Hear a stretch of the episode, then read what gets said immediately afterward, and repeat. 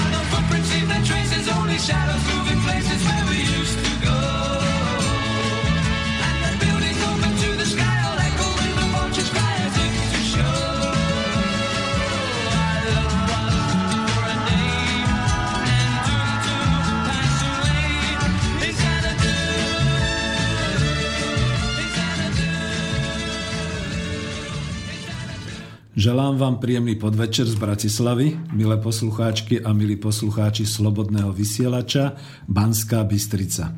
Spoza mikrofónu vás víta opäť Peter Zajac Vanka. Vysielame zo štúdia Bratislava a začíname reláciu Ekonomická demokracia číslo 32. Zdravím pri počúvaní i bratov Čechov a Poliakov, aj dobrých susedov Maďarov a Rakúšanov, ako aj všetkých rodákov po svete, pretože vraj nás počúvate vo viac ako 60 krajinách po svete, čo je neuveriteľné a radostné, kam sa internetom slovenské hovorené slovo môže dostať.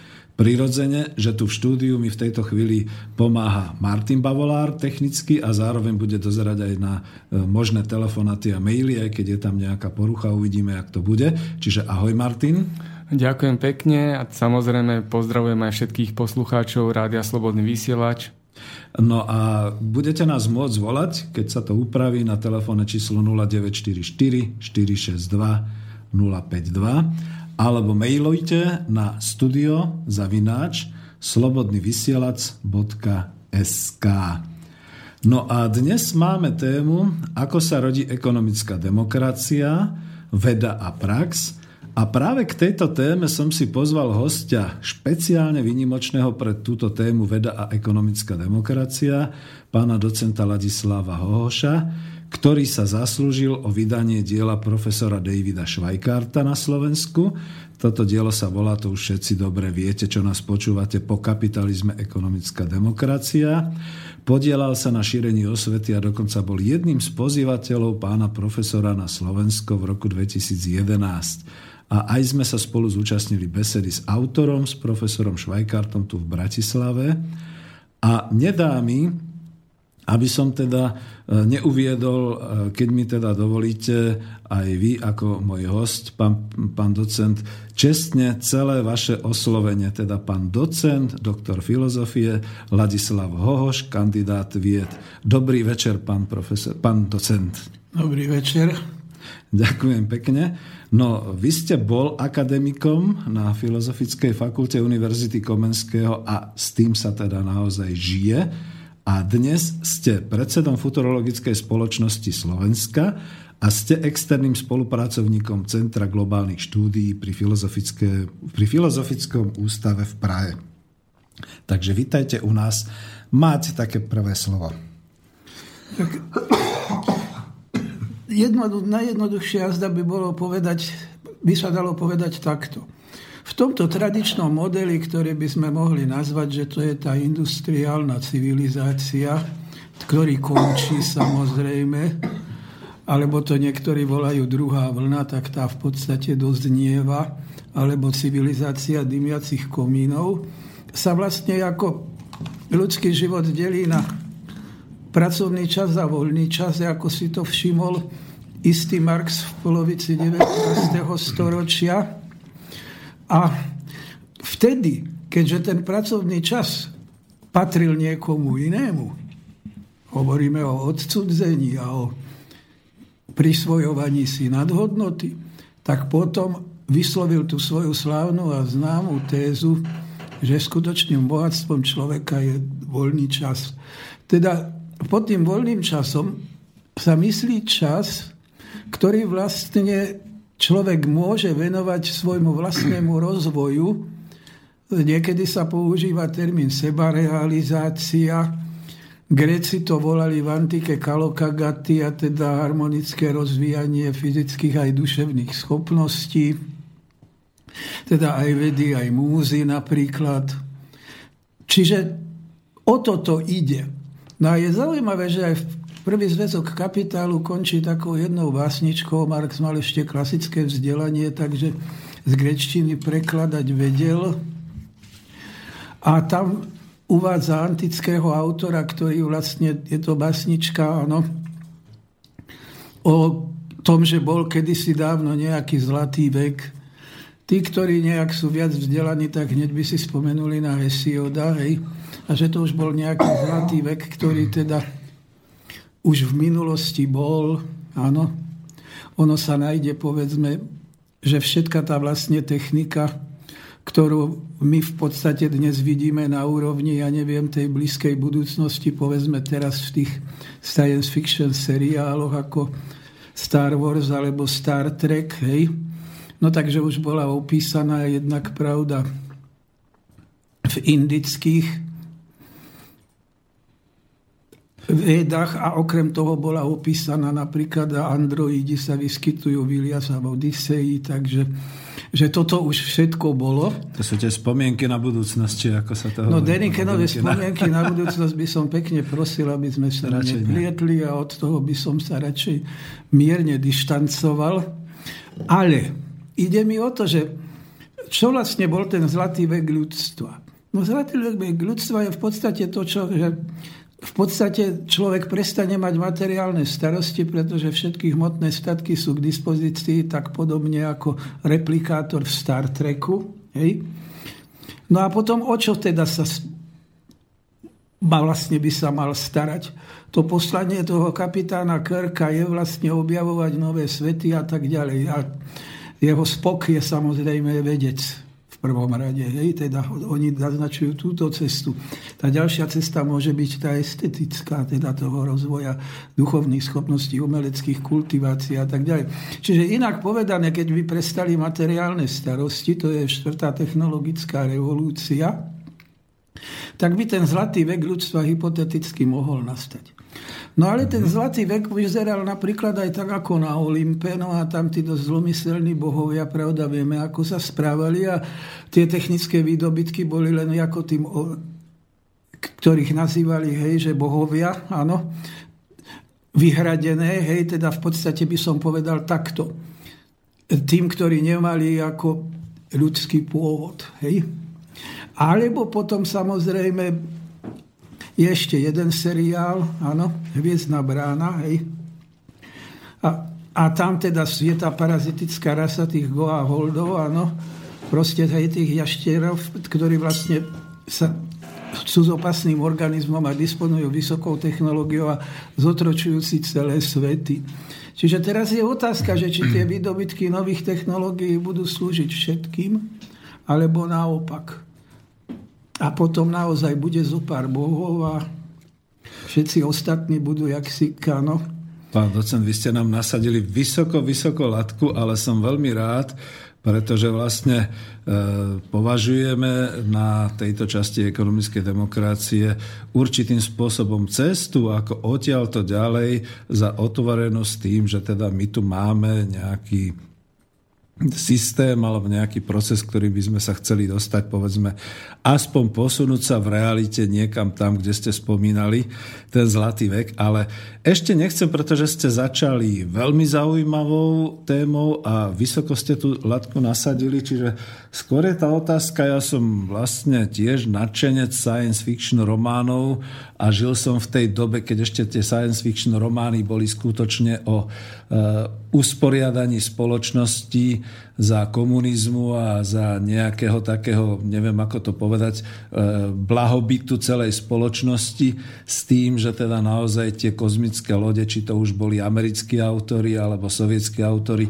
lietali na vzdialené planéty a na vzdialené galaxie a e, dosahovali rozvoj ľudskej civilizácie. A tuto na Zemi to bola jednoducho veľká krásna záhrada, kde sa chodilo odpočívať, kde sa chodilo spomínať a žiť, respektíve regenerovať ale boli teda aj iné svety. Lenže máte pravdu, ono potom sa niečo zlomilo a v tom science fiction prišiel taký prúd, ktorý začal hovoriť o katastrofách, o konci, o votrelcoch a proste už to išlo nejakým takým tým násilným spôsobom.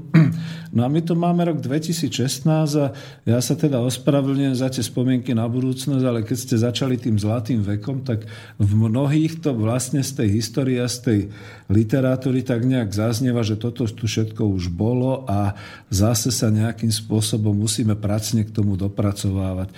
Neviem, či je to správna cesta, lebo chcem potom ešte ďalej pokračovať aj v tom približovaní vyjadrovaní sa e, k tej vede a praxi ekonomickej demokracie, ale keď sme s týmto začali, to znamená, že vy ako človek, ktorý sa zaoberal vlastne naozaj aj tou e, históriou a filozofiou a zároveň ste predsedom futurologickej spoločnosti, čiže viete nejakým spôsobom, neviem ako to povedať, ako tak pozitívne, pozrieť sa nejakým tým pohľadom povedzme aj na tú slovenskú spoločnosť alebo na to ľudstvo tak, že by ste nám vedeli dať nejaký, no nebudem to nazývať pozitívny, negatívny, ale predsa len taký nejaký výhľad, nejakú takú, nechcem ani povedať, že prognózu.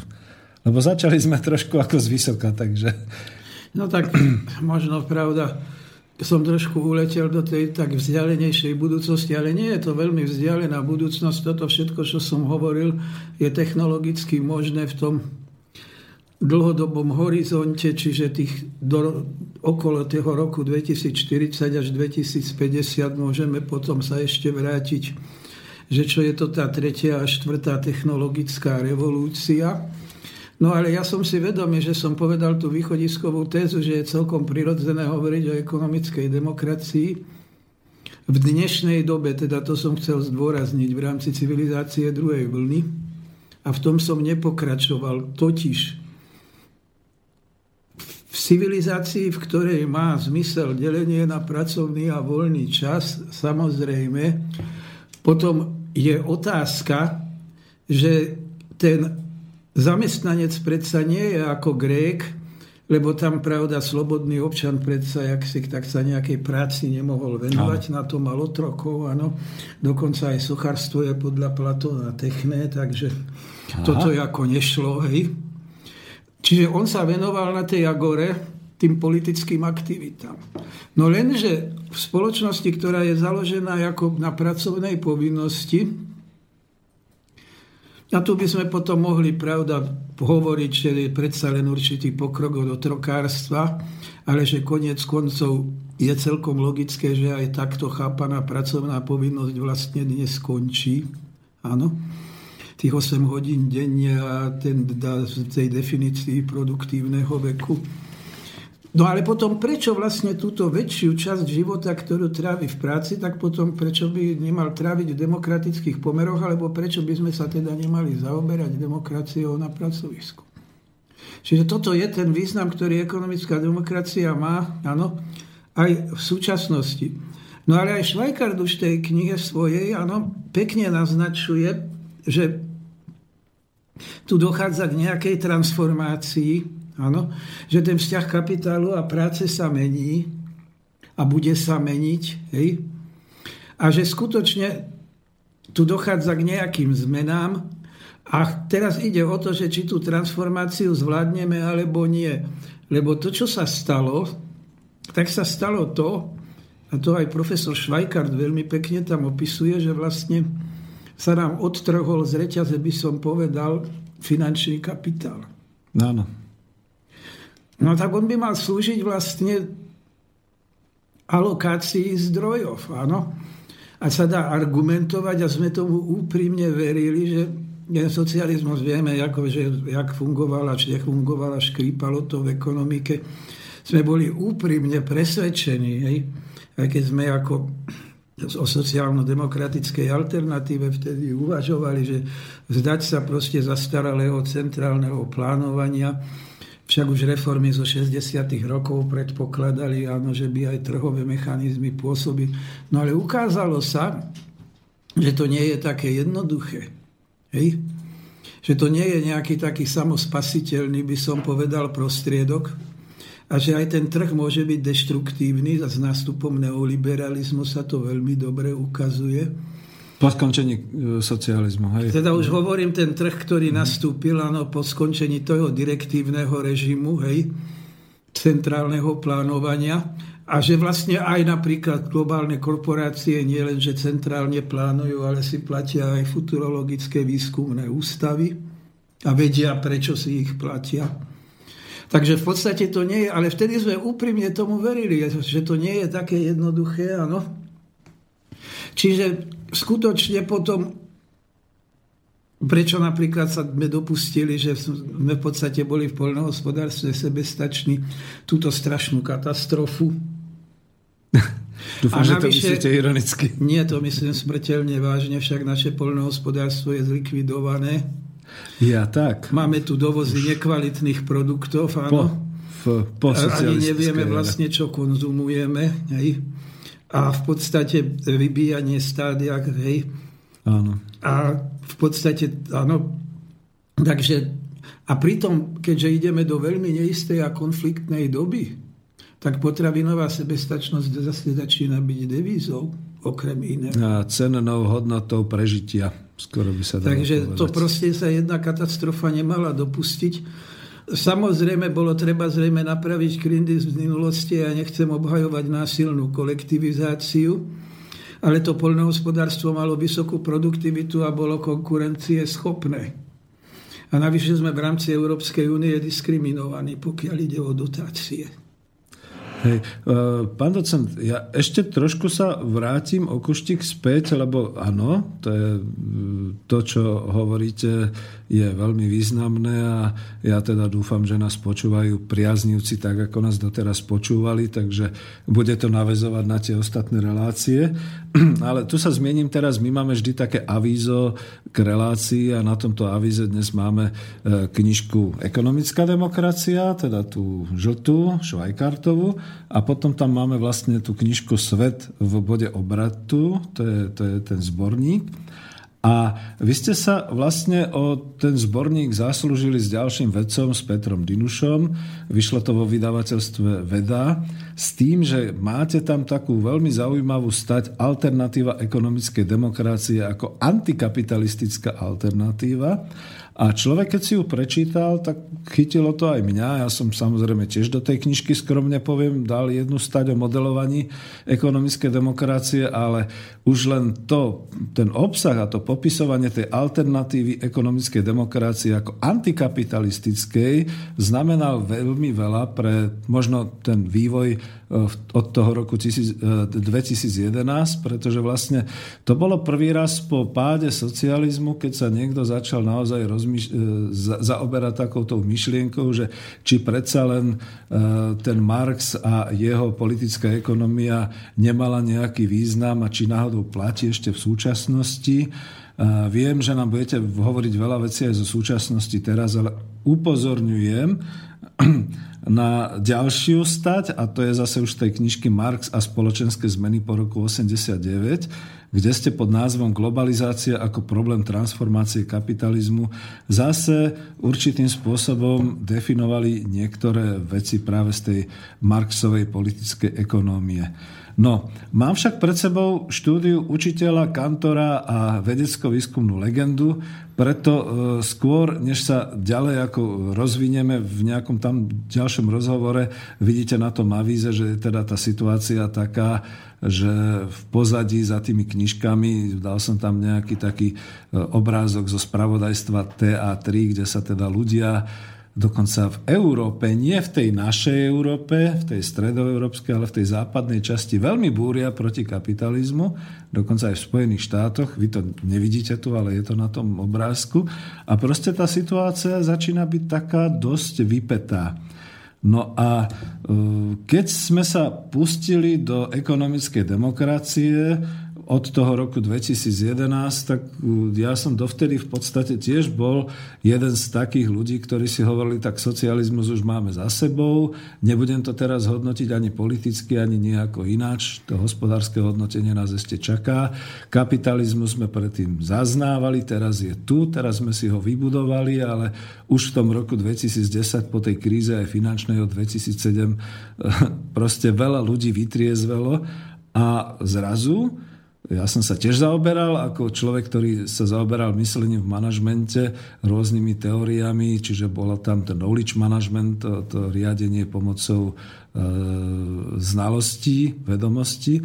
Zrazu sa tu objavilo niečo, čo malo hlavu a petu a čo bolo celkom, dalo by sa povedať, ucelene spracované a vlastne vy ste prišiel v tom, to bolo v marci 2011, s tým, že teda mal prísť aj profesor Švajkár, on vtedy neprišiel. Vy ste prišli e, aj s takou konferenciou.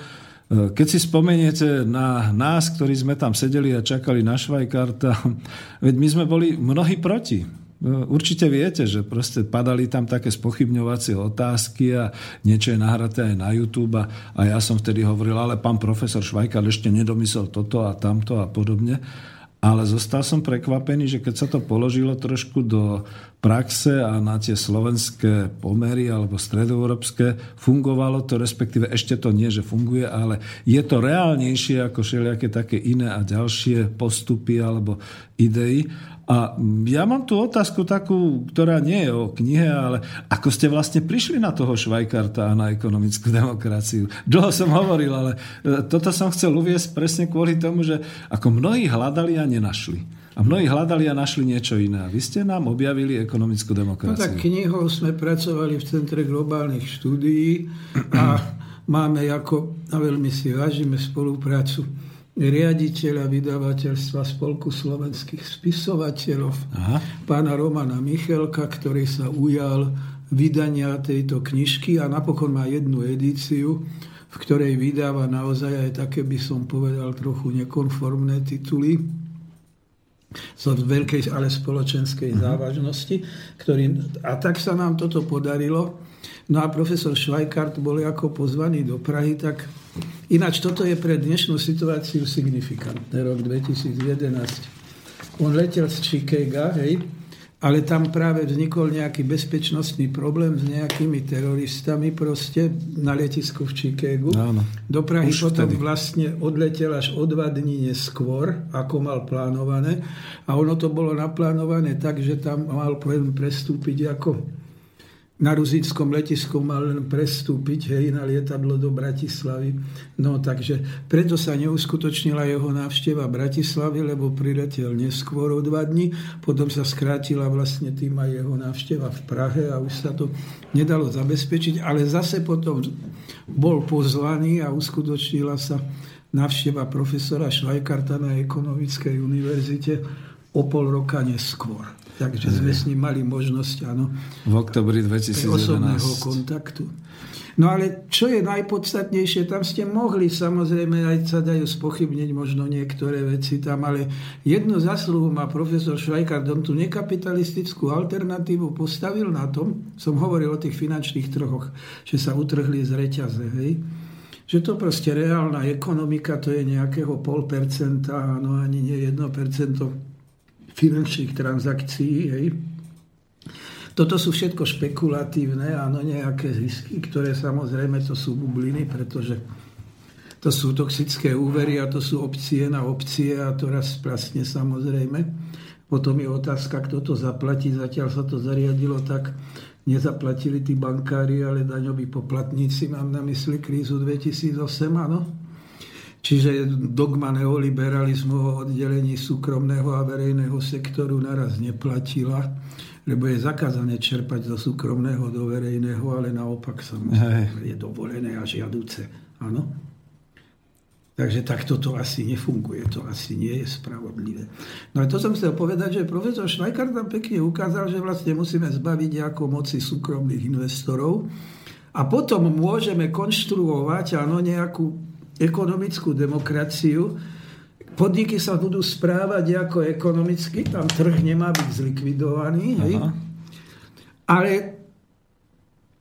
vytvoriť také pravidlá hry, áno, aby sami zamestnanci vlastne spolu rozhodovali. A to je samozrejme dosť zložité, lebo tam potom nemôže ten zamestnanec rozhodovať len o zvýšení svojho platu, ale musí mať zodpovednosť napríklad aj za prosperitu toho ako podniku. A že vlastne teda sa majú zásadne iným spôsobom, teda sa má zrušiť ten akciový trh v takej podobe, áno, ako fungujú dnes súkromní investori. Hej. A že keď teda bude samozrejme to, čo dnes nazývame zisk, hej, no tak tento sa bude jednak teda rozdeľovať medzi zamestnancov a jednak samozrejme reinvestovať, áno, do podnikania. Hej. Takže to je ten jeho model, no tam iste a odborníci by mo, tam iste potom mohli, pravda, aj všeličo uvažovať alebo namietať.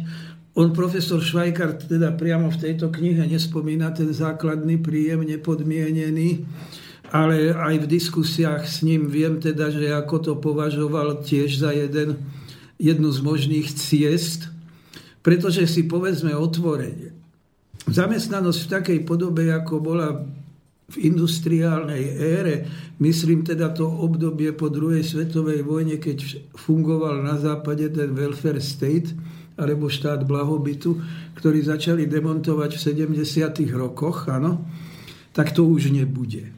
Áno. Ono už nie je kam do nejakého iného sektoru, najprv z poľnohospodárstva do priemyslu, potom z priemyslu do služieb, ešte je tu verejný sektor, teda štát ako zamestnávateľ, ale ten v žiadnom prípade proste nepohltí.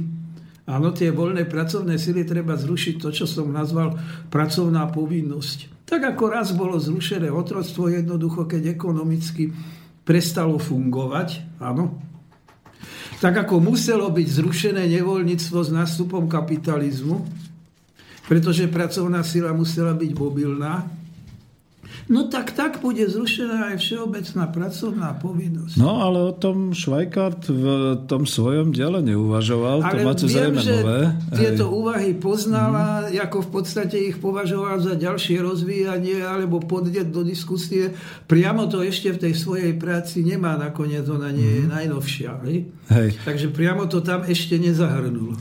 E, dobre, e, chcem sa opýtať na to, lebo ja som hľadal, hľadal, ale márne listoval e, v tom, v niektorej z týchto knížek, to, čo ste vy vlastne povedali, chcel som vám pomôcť vlastne tou citáciou, kde ste definovali naozaj, že sa ten finančný kapitál už zdvihol tak vysoko od tej reálnej ekonomiky, že on už vlastne viac menej je otrhnutý, to ste spomínali, a že vlastne tým pádom je momentálne tá situácia e, v tej reálnej ekonomike taká, že krajiny, pretože my stále žijeme ešte v reálnej ekonomike a krajiny žijú v reálnych národných štátoch, že krajiny síce vykazujú e, rast a vykazujú hrubý domáci produkt a podobné veci, ale už z toho obyvateľstvo nič nemá, pretože tieto výkazníctva HDP a proste tento rast sa začína umiestňovať niekam inám.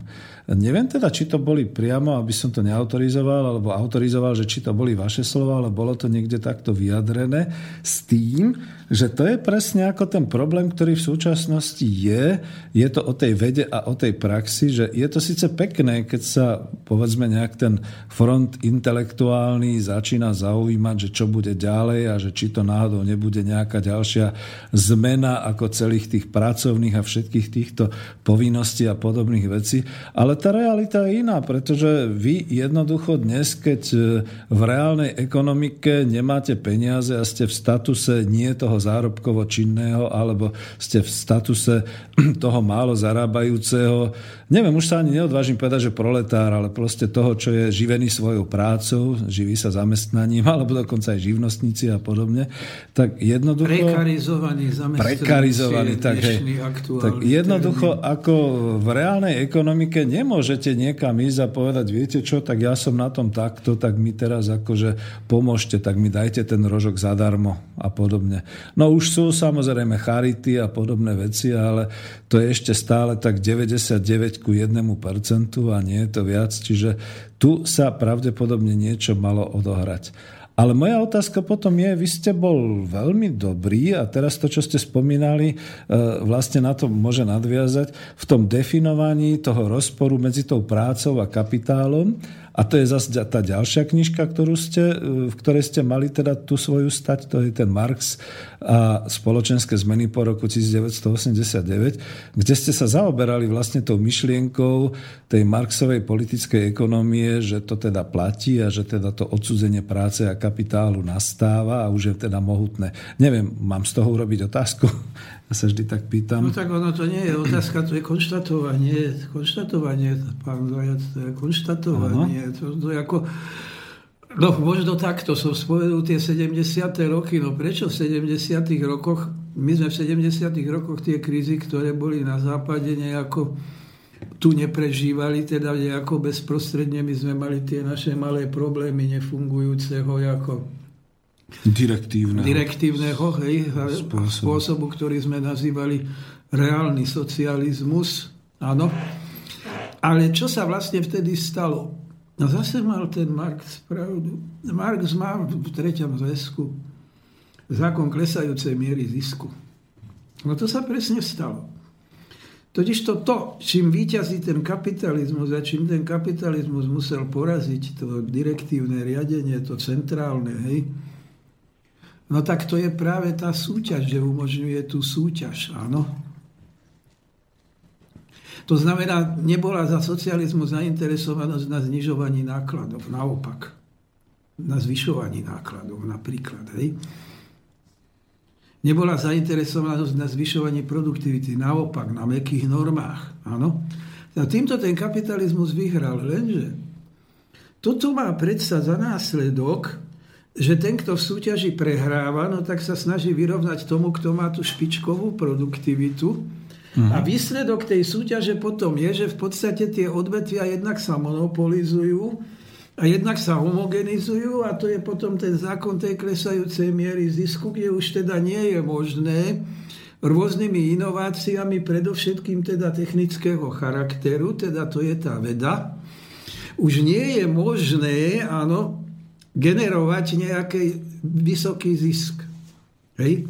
A k tomu poviem kacírskú myšlienku, ekonomický rast končí, pretože je jednoducho neudržateľný. Áno. Teraz mám na mysli ekologickú katastrofu. Ale aby som sa vrátil k tomu, áno, z klesajúcej miery zisku, no tak keď v reálnej ekonomike sa prestali ako do, tie tempá rastu, hej, dneska vyspelé krajiny majú len minimálne tempa rastu, áno, alebo teda sa držia na úrovni nejakej stagnácie 0,5, hej, maximálne 1%, tak tieto tie zavratné tempa rastu tie už neboli, čo boli povedzme od 50 rokov, hej, 70%, áno, to ešte možno má Čína, ale aj Čína už zaviedla nový normál a spomalenie. To by bolo na inú debatu.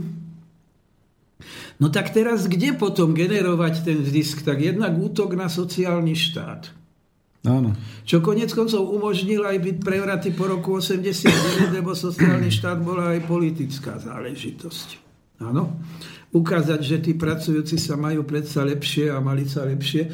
Myslím, vo vyspelých krajinách, keby sme debatovali o bývalých kolóniách a odkiaľ drancovali to bohatstvo, to by vyzeralo asi nejako inak. Ale... No, to by sme boli skoro politicky nekorektní. No, dokonca by sme dnes boli politicky nekorektní, takže to hovoriť nebudeme. Ale fakt je ten, že áno, naozaj sa mal ten robotník lepšie do toho, čo sa Rajza Gorbačová dala manželovi otázku. No a čo my tu, keď boli vo Švedsku? No však tu je ten socializmus a čo pre Boha máme my v tom sovietskom zväze, keď to socializmus nazývame. Hej? Vyššia úroveň spotreby. No. No. Tak toto, áno. No ale už nebol dôvod, hej, teda sociálna demokracia bola zatlačená do úzadia, nástup pravice, pani Tečerová vyhlásila no alternative, áno. A my práve hovoríme, že čo by nie a, a sú alternatívy a nie je jedna. A VR možnosti je vždycky otvorený. Hej. Iná vec je, že ktorá z tých možností sa potom presadí a realizuje. A keď sa už presadí a realizuje, tak potlačí tie, ktoré teda mali šancu, ale sa nepresadili. Lebo sa nemôžu presadiť všetky súčasne. Tak a tu sme sa dostali presne do toho bodu, prečo sme hovorili aj o tejto alternatíve a možno budeme hovoriť aj o ďalších. Ale pretože viem, že sme obidvaja milovníci skupiny Beatles a Johna Lennona a podobne, tak poprosím Martina o pesničku a uvidíme, či medzi tým niečo prišlo, nejaký ohlas a budeme pokračovať. Môže to tak byť?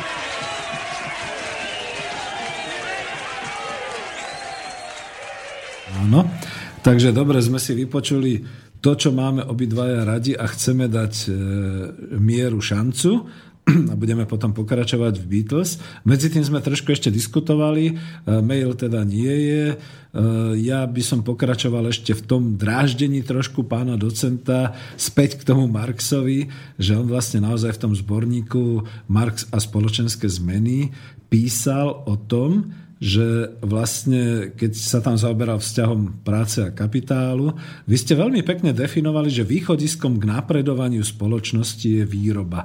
Ono teraz v tých iných alternatívach, ktoré teraz vznikajú, v takých tých technokratickejších a nejako by som to nazval e, sofistikovanejších. Toto ako by sa strácalo, ako keby to nebolo potrebné, lebo všetko už budú robiť automaty a podobne. Tu sa zastavím, lebo dráždim, ja viem.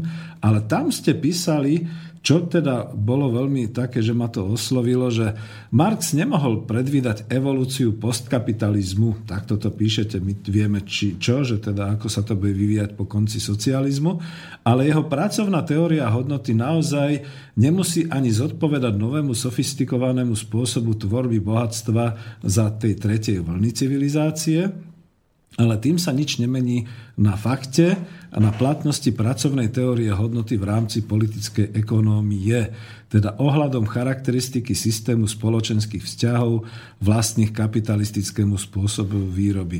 A teraz my sme tu dosť ako in, intelektuálne vysoká spoločnosť v tejto chvíli, ale predsa len by som povedal, že nie všetci poslucháči možno ako budú vnímať alebo nepoznajú to, lebo neviem, či sa to na školách ešte teraz vôbec učí, že výrobné síly to sú všetky vlastne tie výrobné prostriedky, zdroje, všetko, čo sa používa k tvorbe, k produkcii a podobne.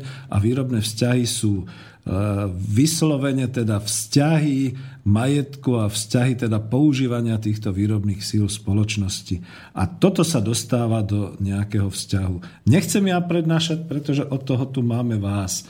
Ale chcem sa opýtať, že či to ešte platí a či to takto vidíte, ako to tam bolo písané, pretože pre mňa to bolo, ja poviem, jeden zo stavebných kameňov, ktorý som si priložil k tej ekonomickej demokracii, aby som mohol ísť do praxe.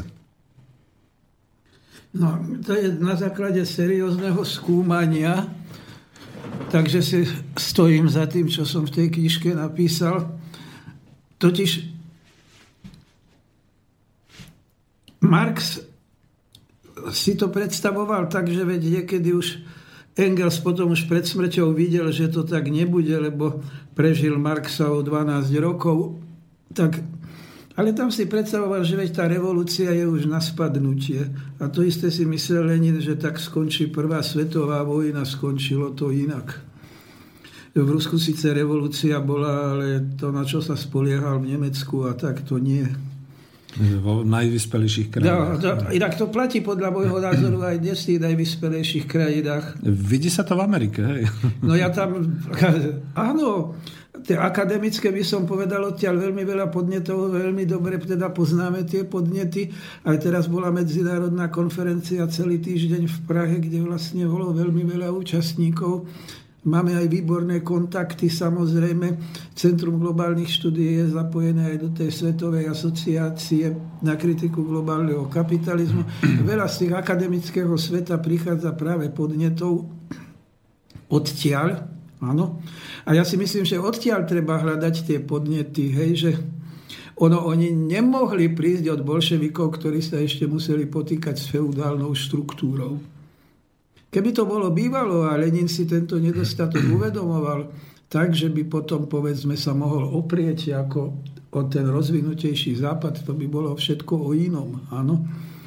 Ale ja som chcel práve povedať, že to, čo za Marx ako predvídať mohol, tak to je ale priamo postkapitalizmus nie, hej, ono vlastne so storočným oneskorením to nastáva dnes, hej, tá transformácia, ktorá nemusí byť revolučná, ani veľmi nechceme, aby bola revolučná, teda za cenu svetovej vojny, ale Čiže násilná nesmie byť. No tak násilná asi bude, len ide o rozsah a formy násilia, mm. ktoré teda by sa uplatnili. Ale Marx perfektne teda predvídal jedno, automatizáciu. Lebo vrcholom, pravda, priemyselnej éry je výroba strojov strojmi, priemyselnú éru umožnil ten hnací stroj, teda parný stroj, keď už sme nemuseli používať len ťažnú silu človeka, alebo ťažnú silu ano, zvierat. Hej. Hej. Výroba strojov strojmi, no to znamená potom samozrejme automatizácia. Lebo to je to isté. Následok potom je robotizácia, to beží dnes. My sa utešujeme, že budeme mať a zrejme budeme mať tie roboty, pretože my máme automobilovú monokultúru na Slovensku.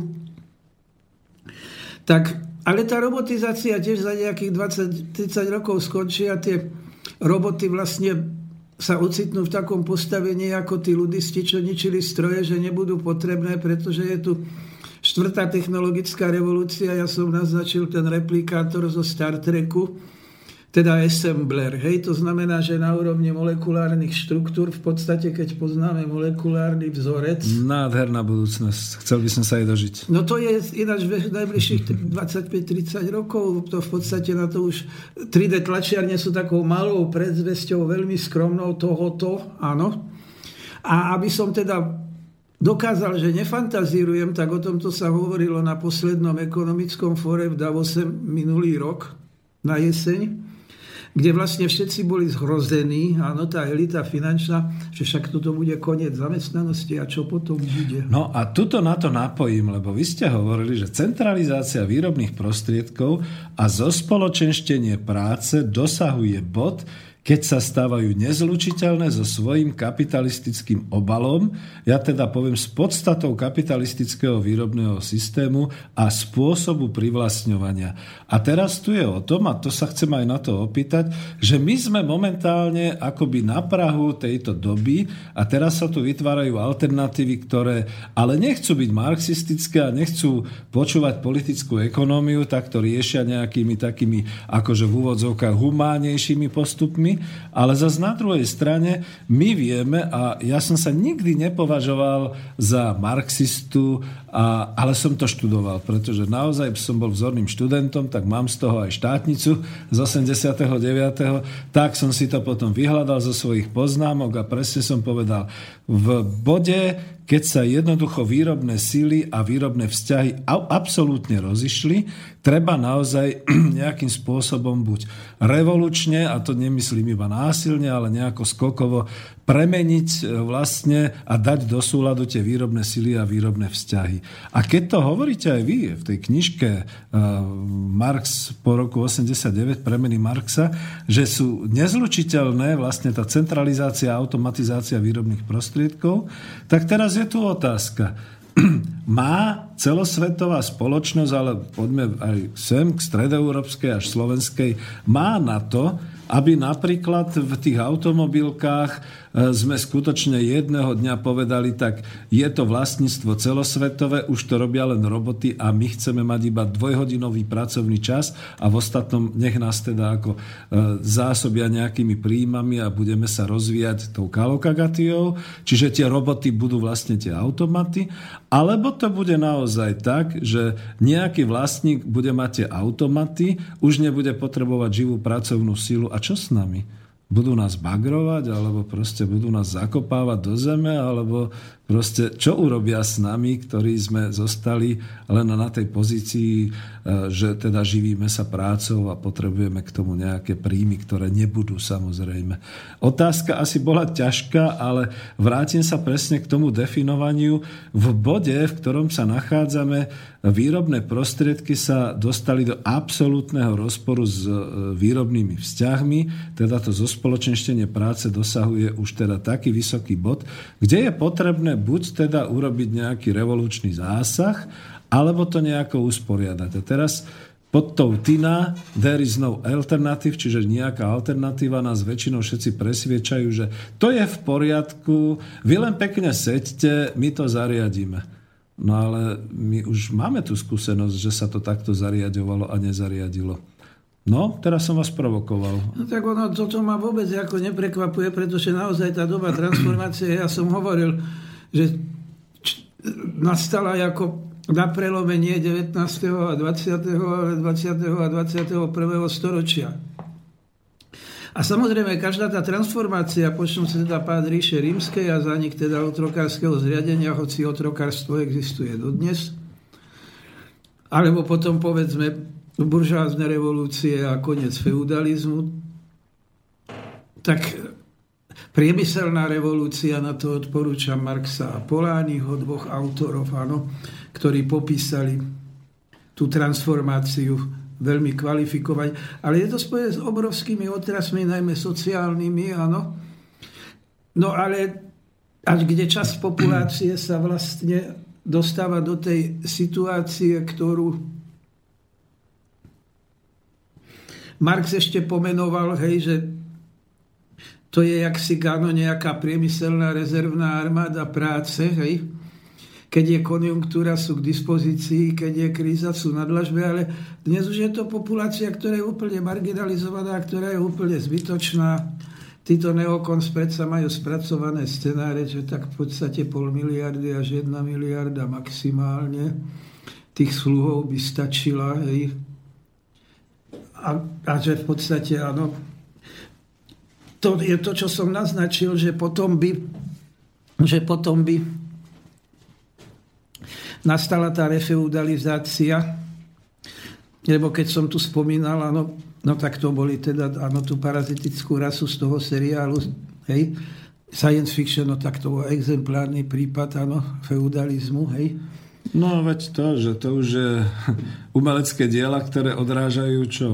Želanie? No to ja by som povedal, že to sú myšlienkové experimenty a teraz ide o to, aby sme ich my vyhodnotili alebo sa z nich poučili. Takže O refeudalizácii píšete moravsky, teraz som sa musel zaraziť, lebo viem, že pán Keller, keby som povedal, že český sociolog, tak by sa na mňa naštval. Momentálne, z Českej republiky. Z, Českej republiky poslanec Európskeho parlamentu momentálne, áno. Tak on práve o tej refeudalizácii, kde ukazuje, že deficitným statkom je bezpečnosť a tým si vlastne potom zotročia ako, hej, tí, áno, ktorí budú disponovať, ako ste naznačili, hej, v tom prechodnom období, áno, tými prostriedkami tých ostatných, pretože štruktúry sa zrútia, hej, bezpečnosť bude garantovaná iba súkromne, no a to tu máme vzťahy, áno, lenný pán a vazali, hej. Lenný pán svojim vazalom, áno, garantuje bezpečnosť. A oni z toho samozrejme musia plniť povinnosti, ktoré od nich vyžaduje. Takže to je tá jedna možnosť a tá druhá možnosť, ako som naznačil, že ten zlatý vek by mohol vlastne slúžiť všetkým, ale si pomyslia posluchači, že fantazírujem, tak to dokončím tým Davos. Vyšla taká publikácia, to je vlastne príloha veľmi renomovaného amerického magazínu Foreign Affairs, venovaná Davosu, kde vlastne sa práve o tomto hovorí, kde si uvedomili, ako by som povedal, mocní tohto sveta, tí finančníci, že tou transformáciou musíme niečo robiť.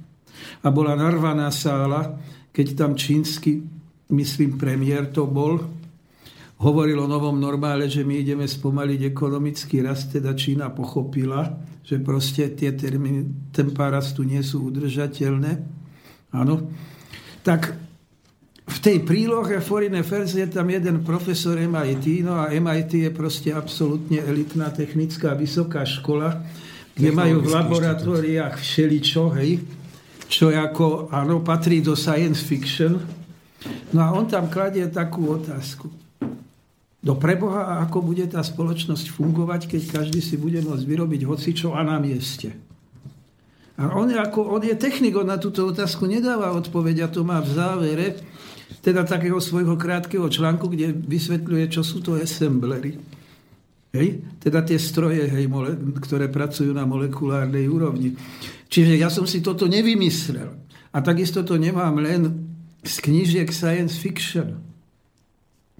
No a samozrejme, teda, keď toto tu nastane, tak potom spoločnosť zásadne zmení. Hej?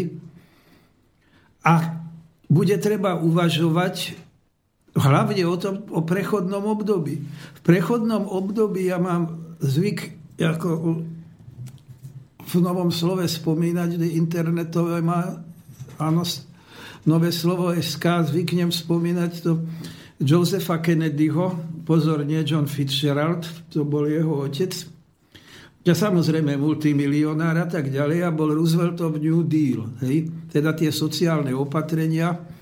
Áno, keď tam bola tá obrovská kríza áno, 29. roku, hej, v 30. Mm. rokoch. No New Deal to boli v podstate socialistické reformy, teda keď by sme to mali nejako... Ako na úrovni tej doby. Na úrovni tej doby. A predovšetkým to, čo sa posilniť verejné investície a tak ďalej, to, čo sa skúša aj dnes, lenže už to nefunguje. Keynesianstvo vtedy fungovalo, dnes nefunguje. No a on tak múdro povedal tomu ako Rooseveltovi, hej, s ktorým sa veľmi dobre poznala, samozrejme zase to bol teda otec toho prezidenta, hej, Theodore Roosevelt, áno, otec toho Franklina Delano Roosevelta, ktorý z druhej svetovej vojny, hej, No a on mu povedal, no tak ja tú polovicu tohto bohatstva na tie verejné investície svojho dáme ako na ten New Deal. No v poriadku, keď bude mať garantované, že nebude revolúcia, tá druhá mi ostane. Je, teraz sa potešia všetci moji členovia občanského združenia, hlavne Marek Kopilec a podobní, ktorí strašne, strašne veria, už to začína byť až viera, že toto urobia tí boháči aj teraz. Čo myslíte, urobia to? Ja si nie som istý, či to urobia, ale existuje taká knižka Pravda Davida Rodkopfa, hej, ktorý je tiež insider Davosu, áno, a ktorý tam hovorí o finančných elitách vlastne, tej svojej knižke. No a on tam tiež hovorí, že ako vládnoce triedy v minulosti, keď sa tak pozerá, tak vždycky boli proste foolish enough, teda také bláznivé že ako v podstate, keď sa dostali do toho svojho vedúceho postavenia, tak nepoznali mieru. Hej? A že tým vlastne sami seba zlikvidovali. A v podstate, myslím si, keď napríklad pán Soroš hovorí o globálnom kasíne, že on vie, čo hovorí, a nakoniec v praxi aj predviedol, že na tom dokáže aj zarobiť. A Švajkár to kritizoval, to má celú Samozrejme, kapitolu. on musí zlik- to som hovoril, že Švajkár musí zlik- teda, ak má dôjsť zlikvidovať teda tento mm-hmm. ako tak, spôsob fungovania finančného kapitálu. Áno, teda tie akciové trhy, takto, jak sú. Hej. Takže, no ale hovorí, že tu by sa mohla nájsť nejaká taká a zrejme aj medzi tými stupencami posledného Davosu boli taký rozumnejšia časť vládnúcej elity, pred ktorou by som sa nebránil, lebo tej vojne sa chceme vyhnúť všetci.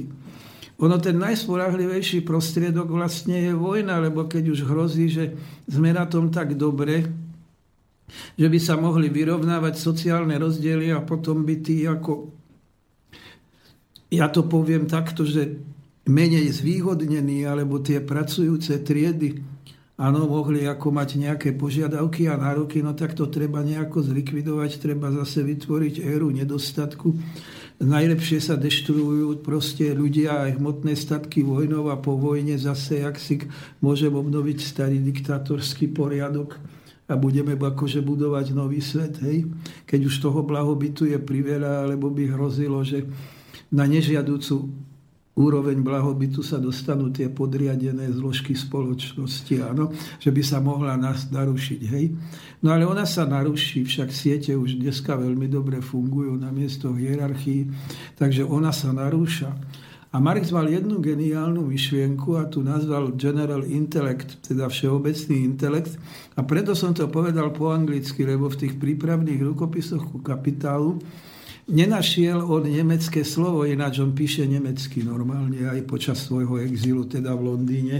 Jeho texty sú v Nemčine. Písal Ale Marx tam použil ako tam použil General Intellect ako v angličtine, lebo nenašiel nemecký ako ekvivalent toho. A ten všeobecný intelekt hovorí, že vlastne to je sila poznania, to znamená, veda sa stala bezprostrednou výrobnou silou a to je práve to, hej, čo sa dnes deje. Áno. A keď sa toto deje, no tak potom samozrejme, tak variabilný kapitál, teda ľudská pracovná sila, áno, tá je mimo, hej. Navyše môžeme mať stroj v podstate, ktorý generuje neobmedzenie, áno, na tej molekulárnej úrovni, hej. Čiže v podstate môžeme, a Marx tam má také v jednom rukopise, ktorý je menej známy, lebo nebol súčasťou Grundrise, má takú fantasmagóriu o stroji strojov, hej, že vlastne aj tá hodnota fixného kapitálu sa blíži k nule, teda niečo ako perpetuum mobile, štvrtá technologická revolúcia, no ale si uvedome, že toto on v podstate urobil taký myšlienkový experiment na nejakých hej, krátkej nejakých pár stranách, ale on v tomto nepokračoval, on sa potom vrátil k reálnym ekonomickým kategóriám svojej doby. A toto on naozaj mohol len fantazírovať. My dnes môžeme povedať, že je to technologicky realizovateľné. realizovateľné. Hej, a vy ste mi povedal, pán docent, že vás mám občas akože zastaviť, keby ste už išli iným smerom. A toto bolo veľmi dobré futurologické okienko, by som povedal presne toho, čo potrebujeme počuť z hľadiska ako tej budúcnosti. Ale teraz budem klásť skôr také otázky no, reálne, že hovorili ste o tej vojne, že sa to vždy rieši tou vojnou. No ale mám takú sofistikovanú otázku. Bol socializmus, bol kapitalizmus. Bola Varšavská zmluva, bolo NATO. Zišli sa predstavitelia v Reykjaviku a hovorí sa ten vtip, že proste každý z nich ukázal ten svoj kufrík a rozhodlo to, kto mal ten väčší gombík a ktorý e, dokázal zničiť viac toho druhého. No a Gorby prehral, pretože mal ten gombík trošku menší, takže padol socializmus a komunizmus. To je vtip. No ale teraz ako keby sme boli znova na tom, že vytvára sa tu nejaká taká idea, že buď bude vojna, alebo nenásilne urobíme si nejaké také, že boháči sa zmieria s polovicou a polovicu odovzdajú a proste všetko bude prebiehať mierne. Myslíte si, že to zás nie je len taká psychologická hra? Pretože, ako, prepačte, musím to povedať úprimne, tu už nie iného systému ako kapitalistického. Tí, čo vykrikujú, že teda Ruská federácia a podobne si neuvedomujú, a ja to mám z praxe skúsenosť, že Ruská federácia je jo kapitalistická krajina, takisto ako aj Čína ide týmto smerom v tej oblasti ekonomickej, a že Spojené štáty prehrali ten zápas určitým spôsobom a že Európska únia momentálne prehráva ten zápas e, v produktivite a vo všetkých týchto veciach, lebo nie je schopná pružne reagovať a nie je teda akože takým tým monolitným systémom centralizovaným. Takže to je možno taký nejaký strach, že vzdajte sa, lebo použijeme ten väčší knoflík. Nepripadá vám to takto týmto strašenie tou vojnou? Pretože ako nič zlom, ale tá vojna sa odohráva vždy medzi dvoma antagonistickými nepriateľskými skupinami. Momentálne neviem pomenovať tie antagonistické skupiny. Bola prvá svetová vojna vojnou medzi dvoma antagonistickými nepriateľenými skupinami. Áno, boj, Môžete bol to tak boj trhy. označiť trojspolok a trojdohodu. Boj o trhy. Áno, máte pravdu. No nie som si totiž istý, že či boli antagonistické. To, že bojovali o trhy, áno, ale antagonizmus je nezmieriteľné protirečenie, ktoré musí skončiť zničením jedného pólu toho protirečenia. Hej? Čiže hovoríte, že je to momentálne hrozba, lebo zase ide o trhy a o... No, ja hovorím, že je to zložitejšie. Počúvam. Že je to zložitejšie, že čiastočne máte pravdu, ale že je to zložitejšie a možno by som trochu to uviedol aj z iného konca strašenie vojnou. Vždycky zvyknem odporúčať ten román áno, na mesačníci vyšia v českom preklade hey, Sleepwalkers ešte, ešte, ešte len doplním, prečo som povedal to strašenie vojnou. Lebo znova sa tu objavuje to nie inej alternatívy, len vzdať nejaký revolučný vývoj, vzdať skončenie kapitalizmu, však tí boháči nám to zaplatia, však my sa posadíme na chodník, dostaneme všetko, čo chceme a oni budú takí hezkí a milí, že nás v tom nehajú. Aj keď z nás urobia otrokov. Čiže z toho vychádzala táto moja té, téza. Toto že to je absurdné, toto, hej. Mm-hmm. A toto, ak niekto sa tým utešuje, je, áno, tak toto je absurdné. No, nechci prečítať tam potom toho.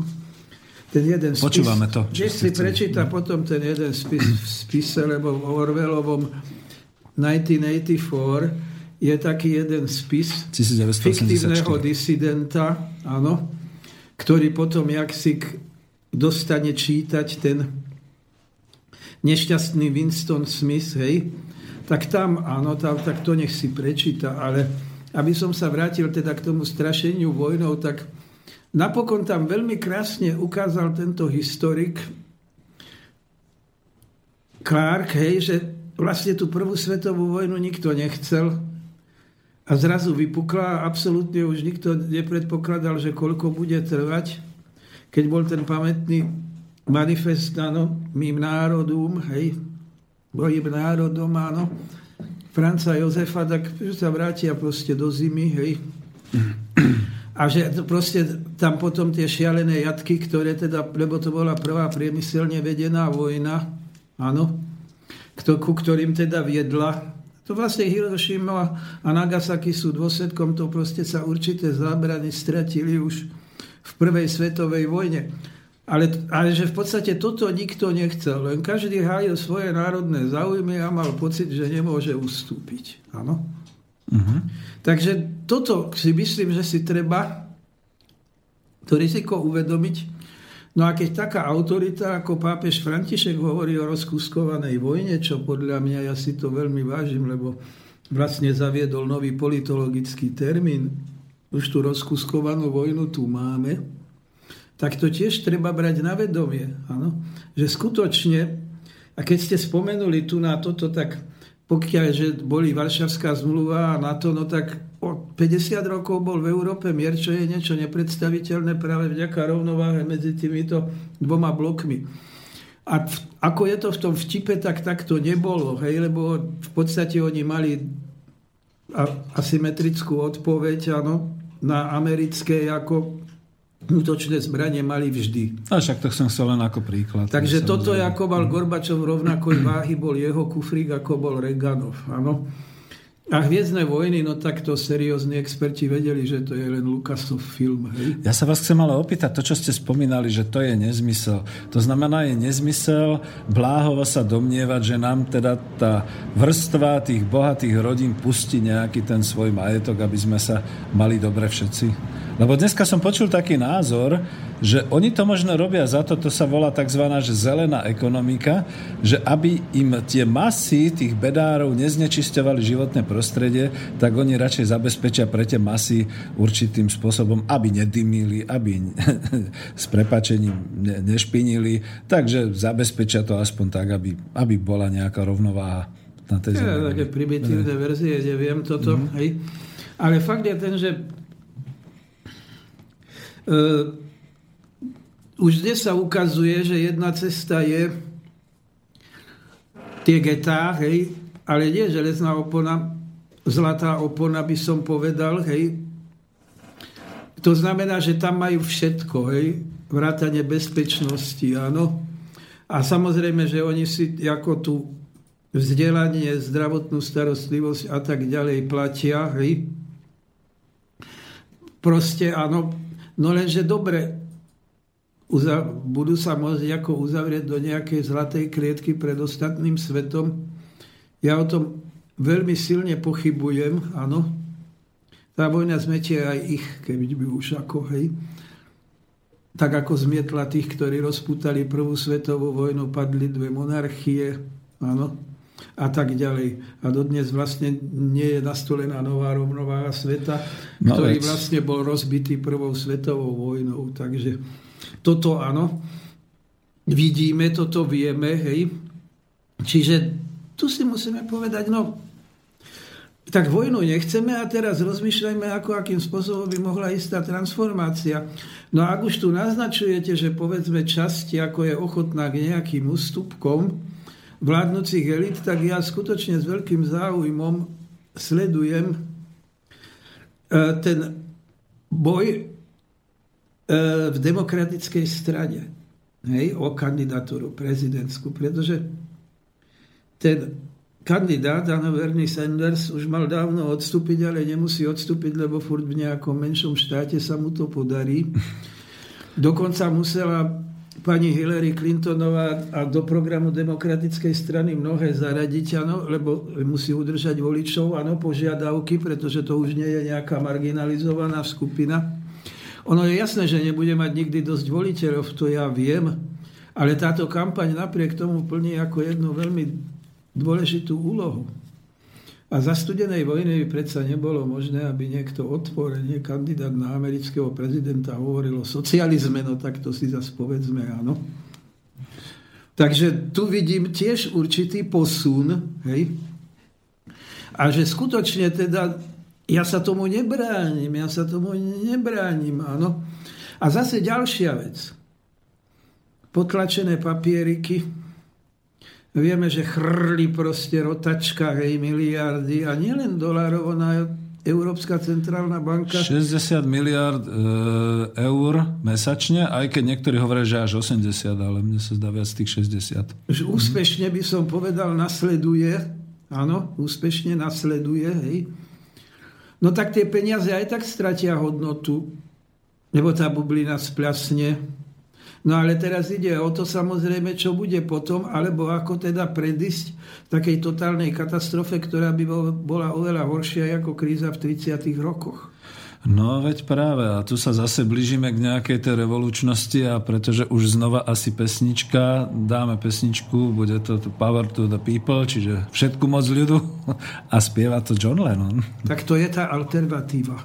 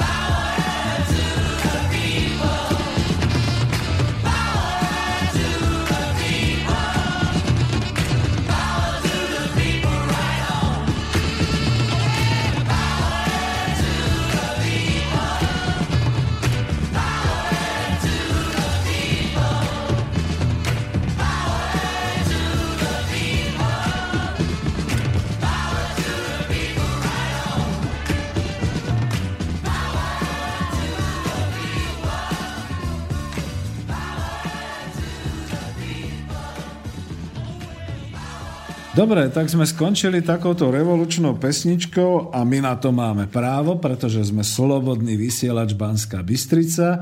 Je to relácia ekonomická demokracia. Máme tu hostia pána docenta Ladislava Hohoša, e, komentuje Peter Zajac Vanka a budem sa teda pýtať ďalej, lebo vidíte, e, ideme stále snáď trošku podľa tej témy a e, ešte než, tak e, jedno predsa len uvedem, lebo to, to som už si pripravil, aj som hovoril pánu docentovi, že máme tu takú otázku, ktorá bola aj v tej Švajkartovej knihe, v tom diele a bolo to v tej časti v kapitole 6, ako sa dostať odtiaľto tam.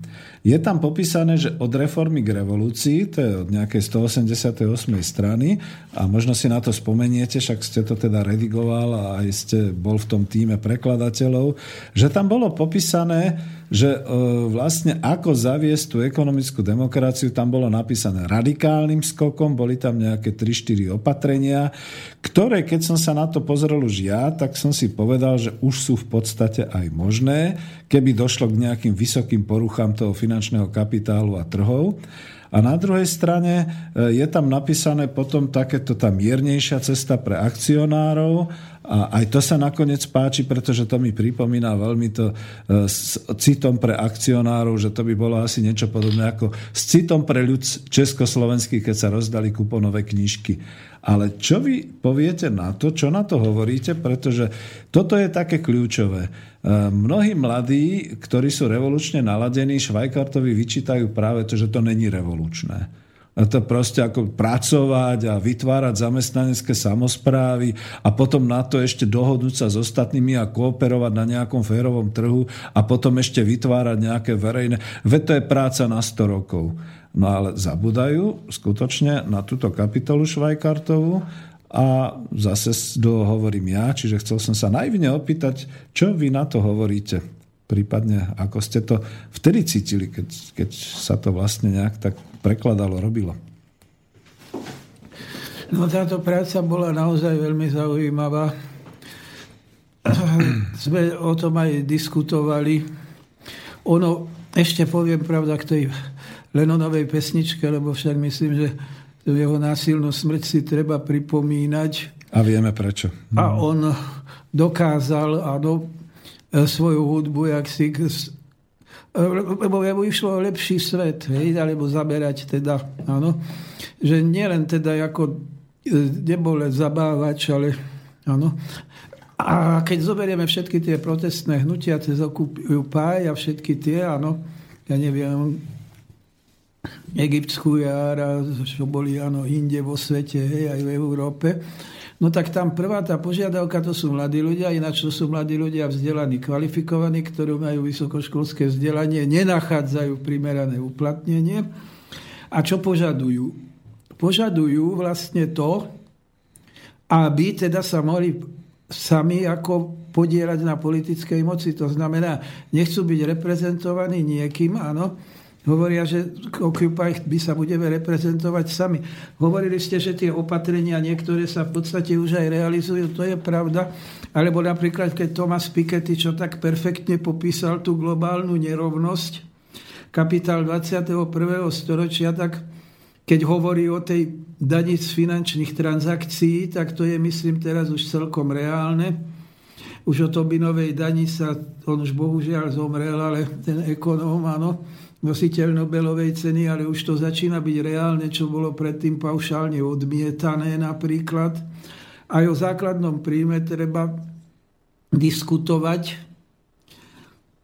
pretože ten systém sociálnych dávok a zamestnanosti som vysvetlil, že je neudržateľný. Takže toto je, áno, toto v podstate sa deje. A teraz ide o to, že ten dopad tých opatrení môže byť, aby sme chápali ten výraz revolúcia, že revolučná zmena je zásadná kvalitatívna zmena.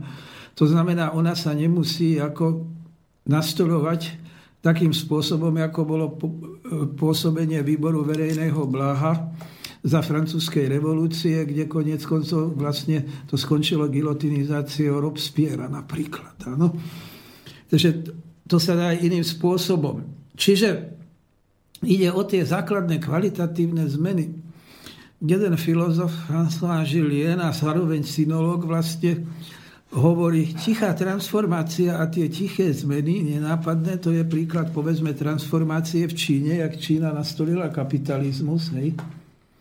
Takže môžu byť nenápadné, áno, a skladajú sa z postupných krokov, ale potom môžu byť trvalejšie než nejaká zmena, ktorá sa síce príjme s veľkým rámusom a násilne, ale potom vieme, že toto vždy skončí zase nejakou reštauráciou. Hej? To sa Nejakým návratom starých pomerov. Áno? A že sa to, hej, a že tí revolucionári aj tak svoje ciele, tie radikálne dosiahnuť, nedosiahnu. Takže tie varianty transformačné to sú rôzne, no ja samozrejme si tu nedovolím, lebo neviem veštiť, tak ja neviem odpovedať na tú otázku, že aká cesta transformácie sú rôzne cesty.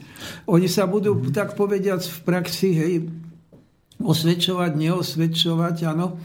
Fakt je ten, že svet je globálne prepojený, navyše, že už je multipolárny, že či sa to niekomu páči alebo nie, ale už nemá len jedno mocenské centrum.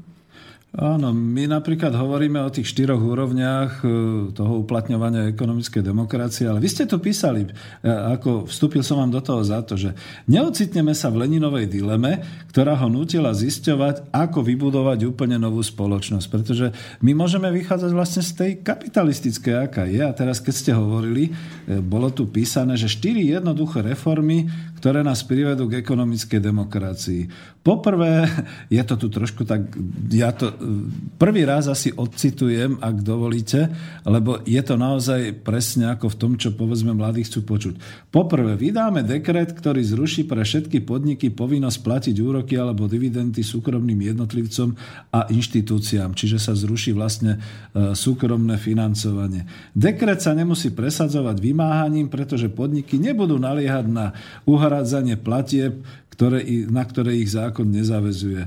Po druhé, vyhlásime právne orgány dohľadajúce na všetky podnikateľské subjekty, zamestnávajúce viac ako x počet alebo n počet pracovníkov na plný pracovný úvezok, že sú povinné zaviesť systém jeden pracovník rovná sa jeden hlas, čiže zaviesť ten princíp e, tej demokracie v rozhodovaní a v rozdeľovaní. Po tretie oznámime, že plošné daňové zaťaženie sa zavedie na základné prostriedky všetkých firiem, čiže na zdanenie výrobných prostriedkov. A takto získaná suma pôjde do Národného investičného fondu, to je ten verejný a po štvrté, znárodníme všetky banky, stanú sa z nich verejné banky, ktoré budú odmeňovať podľa množstva prihlášok na nové investičné granty a podľa rozdeľovania fondov získaných z daní do základných prostriedkov vo vzťahu ku kritériám ziskovosti. A ešte predtým boli tak samozrejme tie obmedzenia, to čo hovoríte, tá Tobenová daň a postupné likvidovanie vlastne tých súkromných investičných e, búrz a fondov a podobne. A toto, toto sa považovalo u Švajkárta za revolučné. A ako, kde sme my dnes?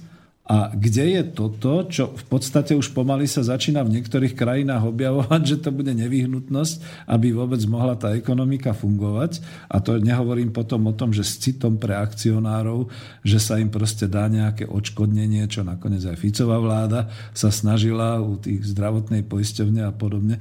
A toto ma zaujalo, keď ste spomínali, pretože naozaj túto predsa nikto nechce revolúciu krvavú, že proste budú po uliciach tanky a bude sa strieľať strieľať. Toto sme zažili a videli v Dombase, keď sa jeden oligarcha vrhol na druhého oligarchu s tým, že daj mi svoje majetky a svoje územie a ľudia sa vzburili a povedali nedáme a potom sa to označilo ako ruská agresia. Už som niekde sa posunul, ale chcel som sa vrátiť presne k tomu, že ja som nenašiel v tej ekonomickej demokracii nič, čo by sa nedalo splniť v priebehu pár rokov za vhodných Však to situácií. by nás nemalo iritovať, to je v poriadku a pokiaľ ide o tie dlhy, no tak urobili, pravda, z Grecka protektorát, aby dokázali, že dlhy treba platiť, lenže v skutočnosti predsa aj oni veľmi dobre vedia, tí svetoví bankári, že istiny tých dlhov sú jednoducho nesplatiteľné štátnych dlhov.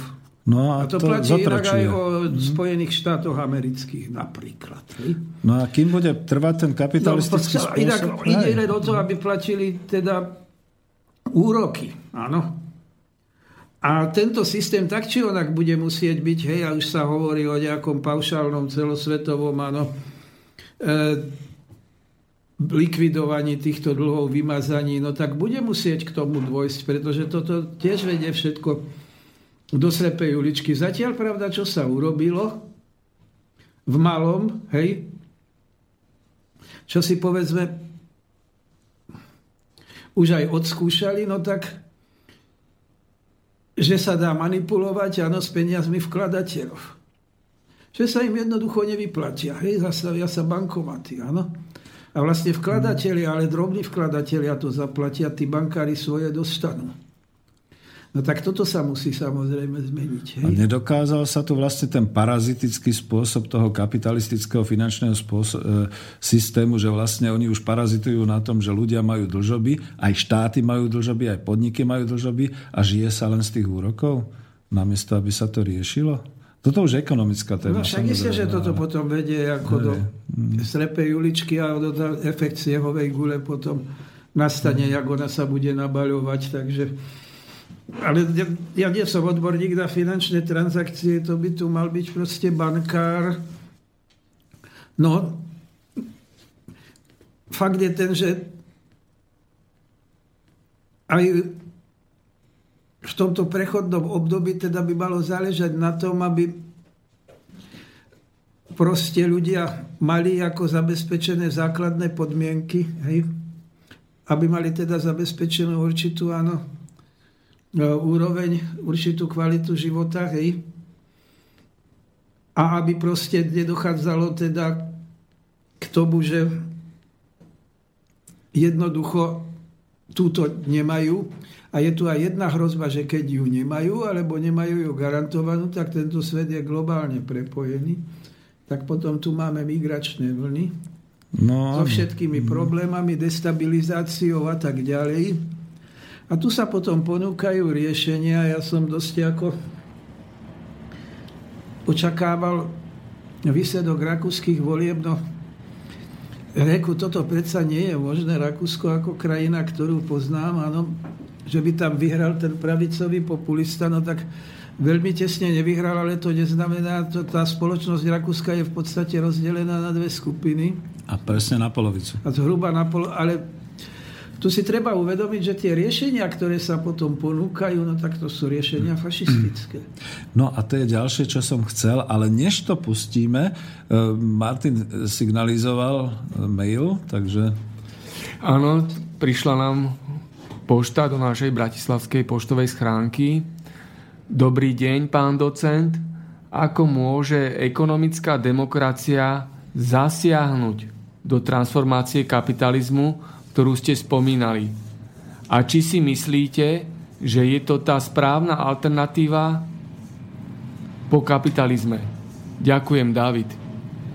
Rozhodne je to jedna z alternatív, ktorú treba usilovať, lebo napomôže tým žiadúcim zmenám, ktoré by mali odvrátiť tú nejakú katastrofu. Mám tu ináč, pretože on to pán Zajac Vanka povedať nechce, jeho knižku o Coop Industria alebo podnik fungujúci na princípe zamestnaneckej samozprávy. To nie je reklama.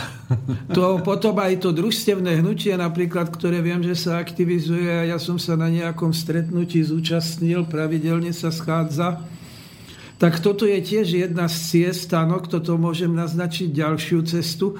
A kľudne poviem, sú iné alternatívy, ktoré možno teraz nepoznáme, ale ktoré na tejto ceste sa môžu objaviť aj do budúcnosti. No my máme jeden zásadný handicap na Slovensku, keď už mám slovo, a to je tá automobilová monokultúra, aby sme si uvedomili, že my sme v podstate extrémne závislí od malých výkyvov na svetovom trhu. Teraz si predstavte, že prestane konjunktúra, auta sa prestanú predávať, celé Slovensko sa premení na Detroit. Ano? A to sa môže stať zo dňa na deň. A nikto si tu nekladie otázku, že čo je to inovačný potenciál. A inovačný potenciál, to keď ho máme plné huby, prepáčim zavíra znalostnej spoločnosti, tak inovačný potenciál, tak to je prosím pekne malé a stredné podnikanie. Už to Rakúsko by sme si mohli zobrať ako vzor, keď som o ňom hovoril. Hej? Takže o toto sa v podstate, tu sa robí veľmi málo. My v podstate dotujeme oligarchov, áno, alebo zahraničných investorov, ktorí ale väčšinu vyvážajú, lebo to je tzv. outsourcing, o čom pekne píše Ilona Švihlíková. Čiže potom samozrejme, keď on investuje, tak je aj odliv ako zisku do zahraničia, ktorý by inak vlastne mal ostávať u nás. Tým sa dá vysvetliť, že máme vysokú produktivitu a nízke mzdy. No to preto, to je ten odliv. Áno. Aj vysoký export a v podstate nič do Čiže rozpočtu. sme počúvali, áno, však keď bude vysoký export a vysoká produktivita, budú aj vysoké mzdy, nie sú. No preto to pre outsourcing, hej. A máme alternatívu, vodná stratégia, prirodzené bohatstvo Slovenska, ktoré by sme mohli využiť. A má futurologická spoločnosť rozpracovanú, proste nikto to neberie vážne. Čakáme, až príde ten krach tých automobiliek. Hej? Aha, tu by som vás doplnil, že to bude dobrá téma, kde vás určite pozveme a nielen do ekonomickej demokracii, povedzme naozaj aj k tej vodnej alternatíve, lebo vodné zdroje sú jedným z najdôležitejších teda zdrojov, ktoré vôbec nám ešte na Slovensku zostali. Ale ja sa ešte vrátim k tomu. A čo myslíte automobilky a celé to automotív? No dobre, tak to potiahneme trošku nie v smere ekonomickej demokracie, ale v smere toho, čo niektorí hovoria, že dobre bude automatizácia, bude tá štvrtá industria a podobné veci. A teraz sa to bude všetko automatizovať. To znamená, že e, títo vlastníci, ktorí tam dneska ešte dávajú ľuďom zarobiť, ich povyhádzajú, lebo už budú mať plne automatizované linky. Potom prídu tie 3D, čiže úplne zmenia, bude ich to stať strašne veľa peňazí, lebo to bude technologická zmena, budú ďalej vyrábať. Celkovo budú ohromne produktívni, ale to Slovensko z toho už nebude mať absolútne nič, keď sa bude pokračovať pokračovať Presne týmto štýlom. Tak. A navyše, keď prídu 3D, tak nemyslím, že bude existovať automobil, ako ho poznáme dnes, pretože to je tiež neudržateľné. Tie spôsoby dopravy sa tiež zásadným spôsobom zmenia smerom do budúcnosti. Prečo už dávno nebehajú elektromobily, no lebo pokiaľ je ropa, tak to brzdia, hej, aby sa ešte staré investície Oplatili. amortizovali, áno. Takže toto si môžeme a vieme predstaviť. A tu si uvedome teraz jednu vec. Ideme ako prijímať gazdarbajtrov, sme sa dostali do tej pozície, ako boli Nemci ano, v 60 rokoch. Slováci nechcú pracovať, tam už, vyjadril sa socialistický minister. tam do tých automobiliek, už ich myslím ani nie je dosť. Hej, no ale čo potom s týmito ľuďmi, to majú teraz problém Nemci tiež, ktorí medzi tým už ako si tam založili rodiny a tak ďalej, hej. A teraz oni už ich nepotrebujú. Môže? Ich mladšiu generáciu Turkov už nepotrebujú. Tak. Najradšej by ich vyexpedovali do Turecka, ale to už nejde. Áno. to im Hej. Erdogan Preto tak opak. útočia na kancelárku Merkelovú a jednak majú už väčšinou občianstvo a jednak proste to už nejde. Áno. A oni sa už cítia byť Nemci. Hej. Takže áno, toto je, hej, a tam potom príde tá pravica, ktorá povie, keď nás zvolíte, no tak my tu ten vyčistíme a my tu ten poriadok urobíme. Pán docent, vy ste spomínali tú knižku Kop Industria a zase dám otázku, ale skúsim ju podložiť asi tými štyrmi vetami. Vieme si predstaviť takú situáciu, že nastane porucha, na svetových trhoch tie automobilky sa zastavia, lebo aj tak teraz majú nadprodukciu, nech mi nikto nevypráva, že tie veľké sklady pod šírim nebom nie sú akože automobily, ktoré sú uskladnené a nepredajné. A teraz ako v tej poruche nastane ešte finančná porucha a e, manažéri, dokonca aj vlastníci sa zachovajú tak ako v OKD. Proste vypadnú odtiaľ, zmiznú a nehajú to na štáte. A teraz akože viem si predstaviť, že nejaký, nejaká vláda, ktorá predsa len prijala tú ekonomickú demokraciu, teraz urobí podľa týchto štyroch bodov, čo sme teraz hovorili, toho, tej reformy, to, že vyhlási tak a budú to podniky, kde je nad viac, viac ako 50 zamestnancov, takže to budú zamestnanecké samozprávy s tým demokratickým hlasovaním jednak jednej, e, budú verejné banky, ktoré to budú môcť zafinancovať, e, bude ten systém. A teraz v tomto období a v tejto situácii Slovensko, ktoré má toľko tých automobiliek, skutočne bude môcť pravdepodobne sa zorientovať na iné trhy, než na Európu a na Spojené štáty, pretože tu máme e, euroázijský trh a ASEAN a podobné veci Dočasne vyexpedujete automobily a potom začnú inovovať, pretože každá z tých fabrík sa stane zamestnaneckou samozprávou s inovatívnym a rôznym takýmto projektovaním a budú robiť iné veci. Bolo veľmi ako smutné, keď zosmiešnili e, toho pána Pirošíka, súdruha Pirošíka zo vzdoru, keď povedal, že zo Žiliny urobí e, trolejbusy, alebo teda výrobcu trolejbusov, alebo podobne. Ako veď to je normálne, proste dobre a v priebehu tých 25 rokov viete si predstaviť, že ten inovačný nejaký takýto vývoj, ktorý nastane, bude viesť k tomu, že tí zamestnanci tej zamestnaneckej samozprávy s pomocou verejných financií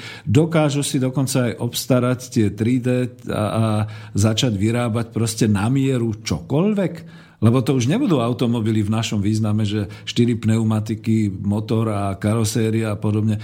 To budú možno extrudované nejaké výrobky na vzduchovom mm, mm, polštáži, to česky poviem, ktoré budú možno fungovať na vzduch alebo na čokoľvek iné. A záujem v nejakej tej socialistickej republike Vietnam bude tak vysoký, že nebudú stíhať s výrobou. A bude tu povedzme 6-8 takýchto fabrík, ktoré budú schopné robiť aj za cenu toho, že povedzme všetci členovia budú na dovolenkách a traja členovia budú kontrolovať výrobu cez tie 3D tlačiarne. Je to príliš veľká fantázia? Prepačte. vôbec nie. A ja sa tu nechcem púšťať do špekulácií, aké budú budúce dopravné systémy, ale poviem jednu zásadnú vec – auto nebude treba, alebo takto ten budúci dopravný prostriedok, ktorý sa od auta bude značne líšiť, ja to poviem tak abstraktne, nejaká bunka, ktorá môže byť na rôzny pohon, hej, tak nebude ju treba vlastniť. Už v podstate aj dnes sa šíri to hnutie, že netreba vlastniť, dajme tomu, že A si možno požičiavať. To je to zdieľanie, áno. To zdieľanie, hej. To je aj z hľadiska tej udržateľnosti, áno, ekologickej zaujímavé že v podstate ja si ju privolám, áno, ja neviem, tak ako, áno, dám ten signál, tak ona mi tam príde, ja si naprogramujem, kde chcem ísť, tak ma odvezie, ale ja ju nebudem vlastniť, ja ju budem mať kedykoľvek k dispozícii, ten prostriedok, keď ho budem potrebovať, hej. Takže toto sú ďalšie potom zásadné premeny, ktoré budú nasledovať, áno. Takisto potom ako tie premeny práce, no na pôde aj z Masarykovej akadémie sociálnej demokracie v Prahe som to povedal, že no ale ľavica už nebude môcť o plnej zamestnanosti teda hovoriť, že to je jej cieľ, pretože to už sa nedá dosiahnuť vzhľadom na nové technológie, ktoré nastupujú, ale musí práve hovoriť o, tej, o tých sociálnej transformácii, aj teda modelu zamestnanosti. Samozrejme na to prechodné obdobie sú potom možné rôzne riešenia, napríklad skratenie pracovnej doby a tak podobne. Áno? No, tu mi, tu mi napadá práve Peter Drucker, ktorý definoval práve tú spoločnosť organizácií a to, čo my máme obidvaja radi, ten knowledge management a teda tú znalostnú ekonomiku, kde on hovoril, ale to vôbec nemusí byť tak, že budú zamestnanci trpieť 8 až 9 hodín na pracovisku.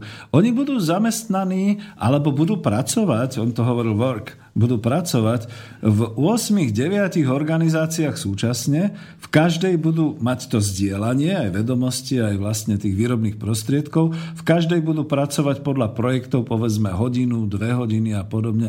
A súhrn ten VR tých, tých pracovisk a toho príjmu im vytvorí bohatstvo, ktoré ani nebudú stíhať míňať.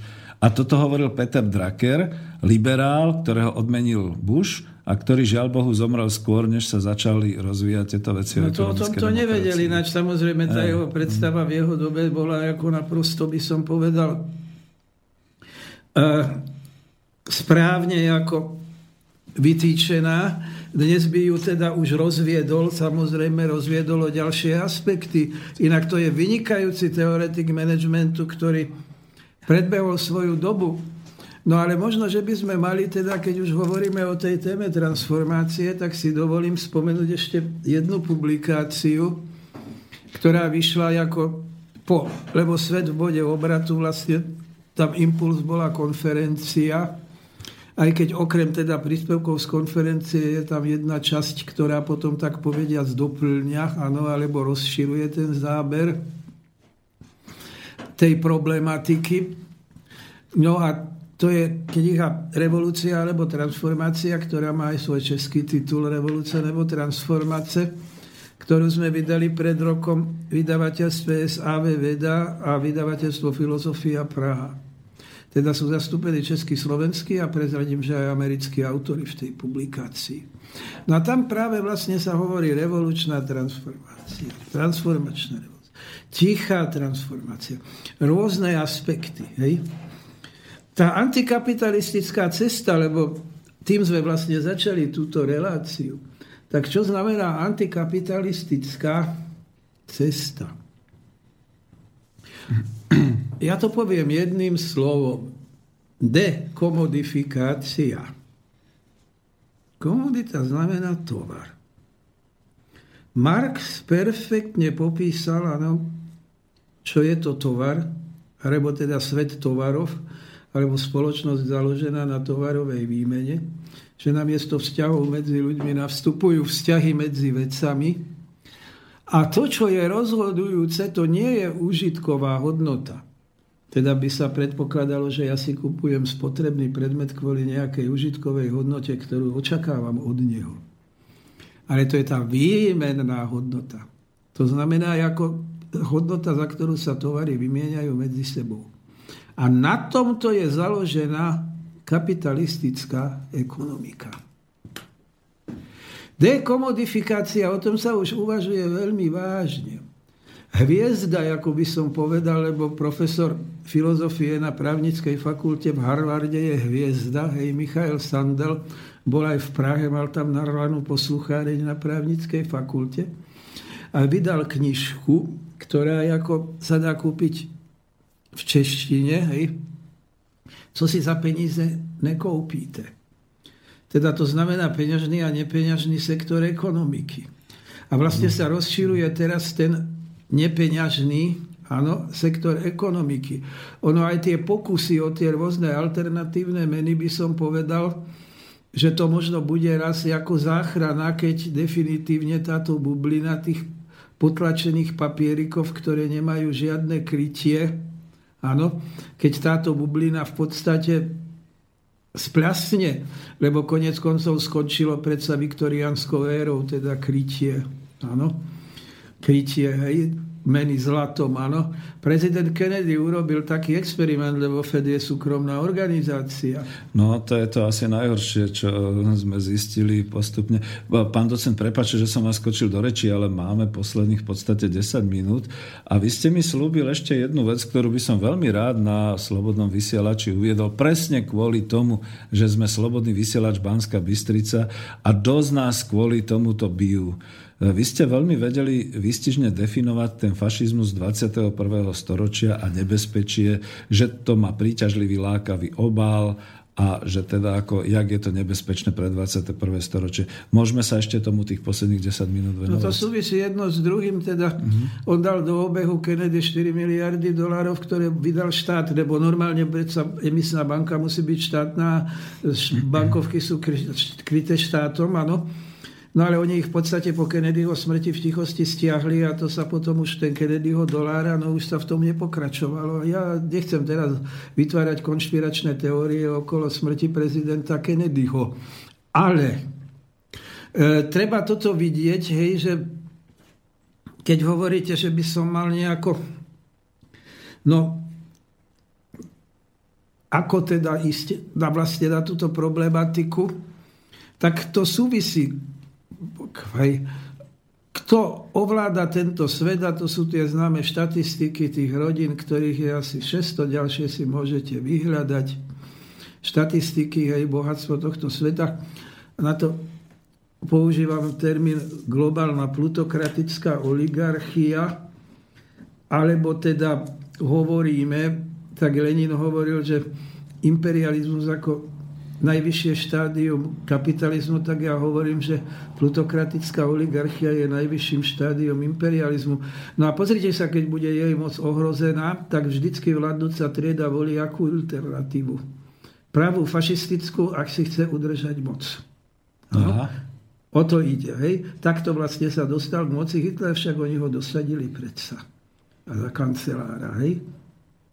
Takže nie, rozhodne nebudú podporovať nejakých ľavicových reformátorov. Hoci možno stále sa nadejam, že nejaká osvietenia časť tam je aj medzi nimi. No. Ale toto je potom tá alternatíva. A uvedome si tie sofistikované technické prostriedky, že, ktoré sú možné ako prostriedky diktatúry, hej, ktoré v minulosti možné neboli. Tá obrazovka Orvelova však to je smiešný a primitívny prostriedok, budete mať náramok operovaný hneď po narodení a basta. Přijíme digitální sledování poptávky a nabídky automatizovaného průmyslu. Ako citujem to pre mojich kolegov z občianského združenia, aby si uvedomili, o čom sú tie iné alternatívy. A to, čo ste práve povedali, vedie priamo k tomu. Už pán Stanek, profesor Stanek hovoril o tom, že sa všetko v podstate cez tú Industrii 4 a cez ten data, ako sa to volalo, ten data, že sa to vlastne organizuje a už tu máme dobu, keď potom vlastne... Ja sa chcem opýtať na to, čo ste spomínali, že má to príťažlivý a lákavý obal. Tomu som nerozumel. Fašizmus v našich predstavách je vždy ten fúskatý, nesympatický, škaredý, malý krikluň. To nie je ten z Banskej Bystrice. A ten, ktorý potom dvíha tú ruku na ten hajl pozdrav a ten, ktorý potom robí všelijaké takéto veci, že vykrikuje, že tí nie sú potrební a tých nechceme a podobne, ale vy ste povedali príťažlivý, lákavý obal fašizmu. Čak to vlastne začal toto Adoro s Horkheimerom, keď ako písali za exilu, hej, keď boli v USA ako, alebo ako kritickí teoretici marxistickí, tak z Nemecka museli prchnúť svoju pamätnú knihu Dialektika osvietenstva, a kde písali o kultúrnom priemysle, takže toto je ako... Ale veď to už nedávno som pozeral aj taký film, hej, že to ako chlieba hry vedela veľmi dobre tá rímska nobilita, ako to vedela hej. uplatňovať. Čiže časť populácie vyhubíme tú predbytočnú časť, ktorých ako na tie servisné nejaké funkcie potrebujeme, no tak tých, jak si kano, budeme držať, hej, a vytvoríme im ako, aby boli kvázi šťastní. To sú dneska tí ajťáci. Toto je ináč ako tá antiutopia, teraz nemyslím na 1984, ale Prekrásny nový svet alebo Brave New World v origináli, hej. Takže to je tá Huxleyho antiutopia, áno. No a tí ajťaci, tí dneska trpia jednou ilúziou, dokon, totiž je tá data science, oni samozrejme prišli na to, že keď mám tie dáta, tak môžem manipulovať spoločnosťou. A navyše cez tie dáta oni vládnúce triedy minulosti boli vždycky klamané. Plánovacia komisia sa dala oklamať, lebo nemali ešte počítače. Hej. Sa vykazovalo to, čo sa nikdy nevyrobilo. Áno. To boli tie impozantné plány 5 ročníc, ktorá sa ani jedna nenaplnila. Ale cez tú dáta vedú, hej, sa toto dá vylúčiť, respektívne dá sa urobiť taký kontrolný systém, že skutočne oni budú môcť na základe správnych údajov všetky tie lži eliminovať a na základe toho sa dá spoločnosť manipulovať. No ale to je potom technokratická vízia, že nám to ten počítač pravda naprogramuje a staneme sa bábkami, a keby sme išli do fantázie, no tak iste máme tu Matrixa, tu alternatívu modrá alebo ružová tabletka, ale Máme tu ešte aj tú tzv. singularitu, hej? že vlastne tá počítačová inteligencia preskočí do nejakého kvalitatívne vyššieho stavu. A tento Roy Kurzweil, ktorý je veľmi seriózny a ktorý to teda propagoval, tak hovorí, že príde skôr. On hovoril, že 2050 už hovorí 2046, 2044, hej. To je tá vzbora robotov? Že začne to 2029. Nie, to je niečo úplne iné, to je už prekonanie vlastne civilizácie robotov. To je, by som povedal, umelá inteligencia vyššej kategórie, singularita. A tým pádom potom záujemcovia si môžu v science fiction nájsť, hej, že ako vlastne potom by to vyzeralo, a samozrejme to sú potom tie predstavy vôbec, že však by mohol zaniknúť aj ľudský druh v takejto podobe, ako existuje hej, teraz. Ale sú aj seriózne úvahy o singularite, napríklad práca profesora Kováča, ktorá ale nie je preložená Closing Human Evolution, alebo teda koniec ľudskej evolúcie, esej vynikajúca, ktorá nedávno vyšla. A mne to ako trošku skôr prízemne pripomína tú knihu Artura Clarka Odyssea 2000, kde teda e, tá, ten počítač kozmické lodi sám usúdil, že to vnútro, teda tie meké ľudské bytosti sú omylné a spôsobili e, omyl a aby nedošlo k tragédii, tak ich postupne vlastne likviduje až na toho kozmonauta, ktorý sa vystrelil tou kapsou von a začal potom likvidovať tú inteligenciu. Ono to ešte nebola singularita, lebo to nepresahovalo ten počítač, ktorý bol na palube tej lode, ale presne to bolo o tom, že keď už potom došlo k tomu, že kozmonaut vyťahoval, to ešte vtedy boli také tie veľké dosky z jeho e, centra, tak on sám počítač takým tým mekým hlasom hovoril, nerob to, boli to, prečo to robíš, nehaj ma. A on mu tam povedal, že ale ty si zlikvidoval nás. A on povedal, no preto, pretože vy ste boli porucha na mojom systéme. Čiže... Je ako... logika uvažovania tej idei vyššej inteligencie. A ináč dôkaz, že teda umelá inteligencia bude akože inteligentnejšia než ľudská inteligencia, už máme, to je tá čínska spoločenská hra, že to ešte víťazstvo v šachu sa dalo v podstate zdôvodniť tým nad Kasparovom, že rýchly je ten počítač, že je rýchlejší, ale toto už nie.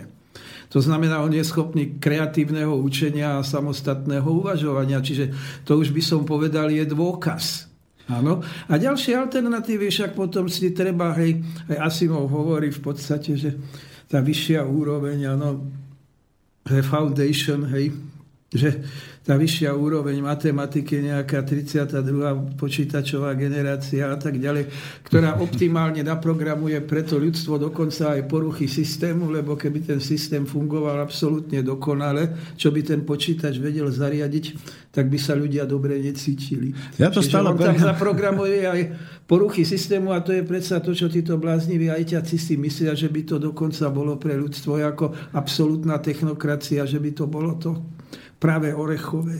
No ja to práve by som bral aj pozitívne, keby to bolo tak, že ľudstvo prekročí naozaj e, slnečnú sústavu, vydá sa do iných e, slnečných sústav a do iných galaxií, tak prečo by nie? Lebo tam je to potrebné, ale tuto na Zemi zatiaľ máme trošku prízemnejšie problémy. Každopádne, keďže už pomaly končíme. Pán profesor, my sa, pán docent, my sa nestretávame e, posledný raz, ale predsa len ešte vás zaprovokujem stále na ten fašizmus, na ten príťažlivý lákavý obal. Ja vám napoviem, autoritatívna diktatúra s ekologicko-ideologickým krytím, že je treba pomáhať, ľuďom treba urobiť humánne, dobré veci, aby e, boli, ale, ale musia poslúchať, aby boli ochránení.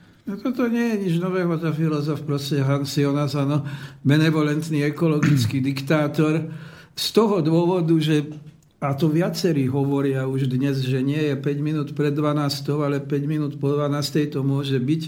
Inak povedané, keď katastrofické zmeny už budú biosféry irreverzibilné, že nebude možné sa vrátiť.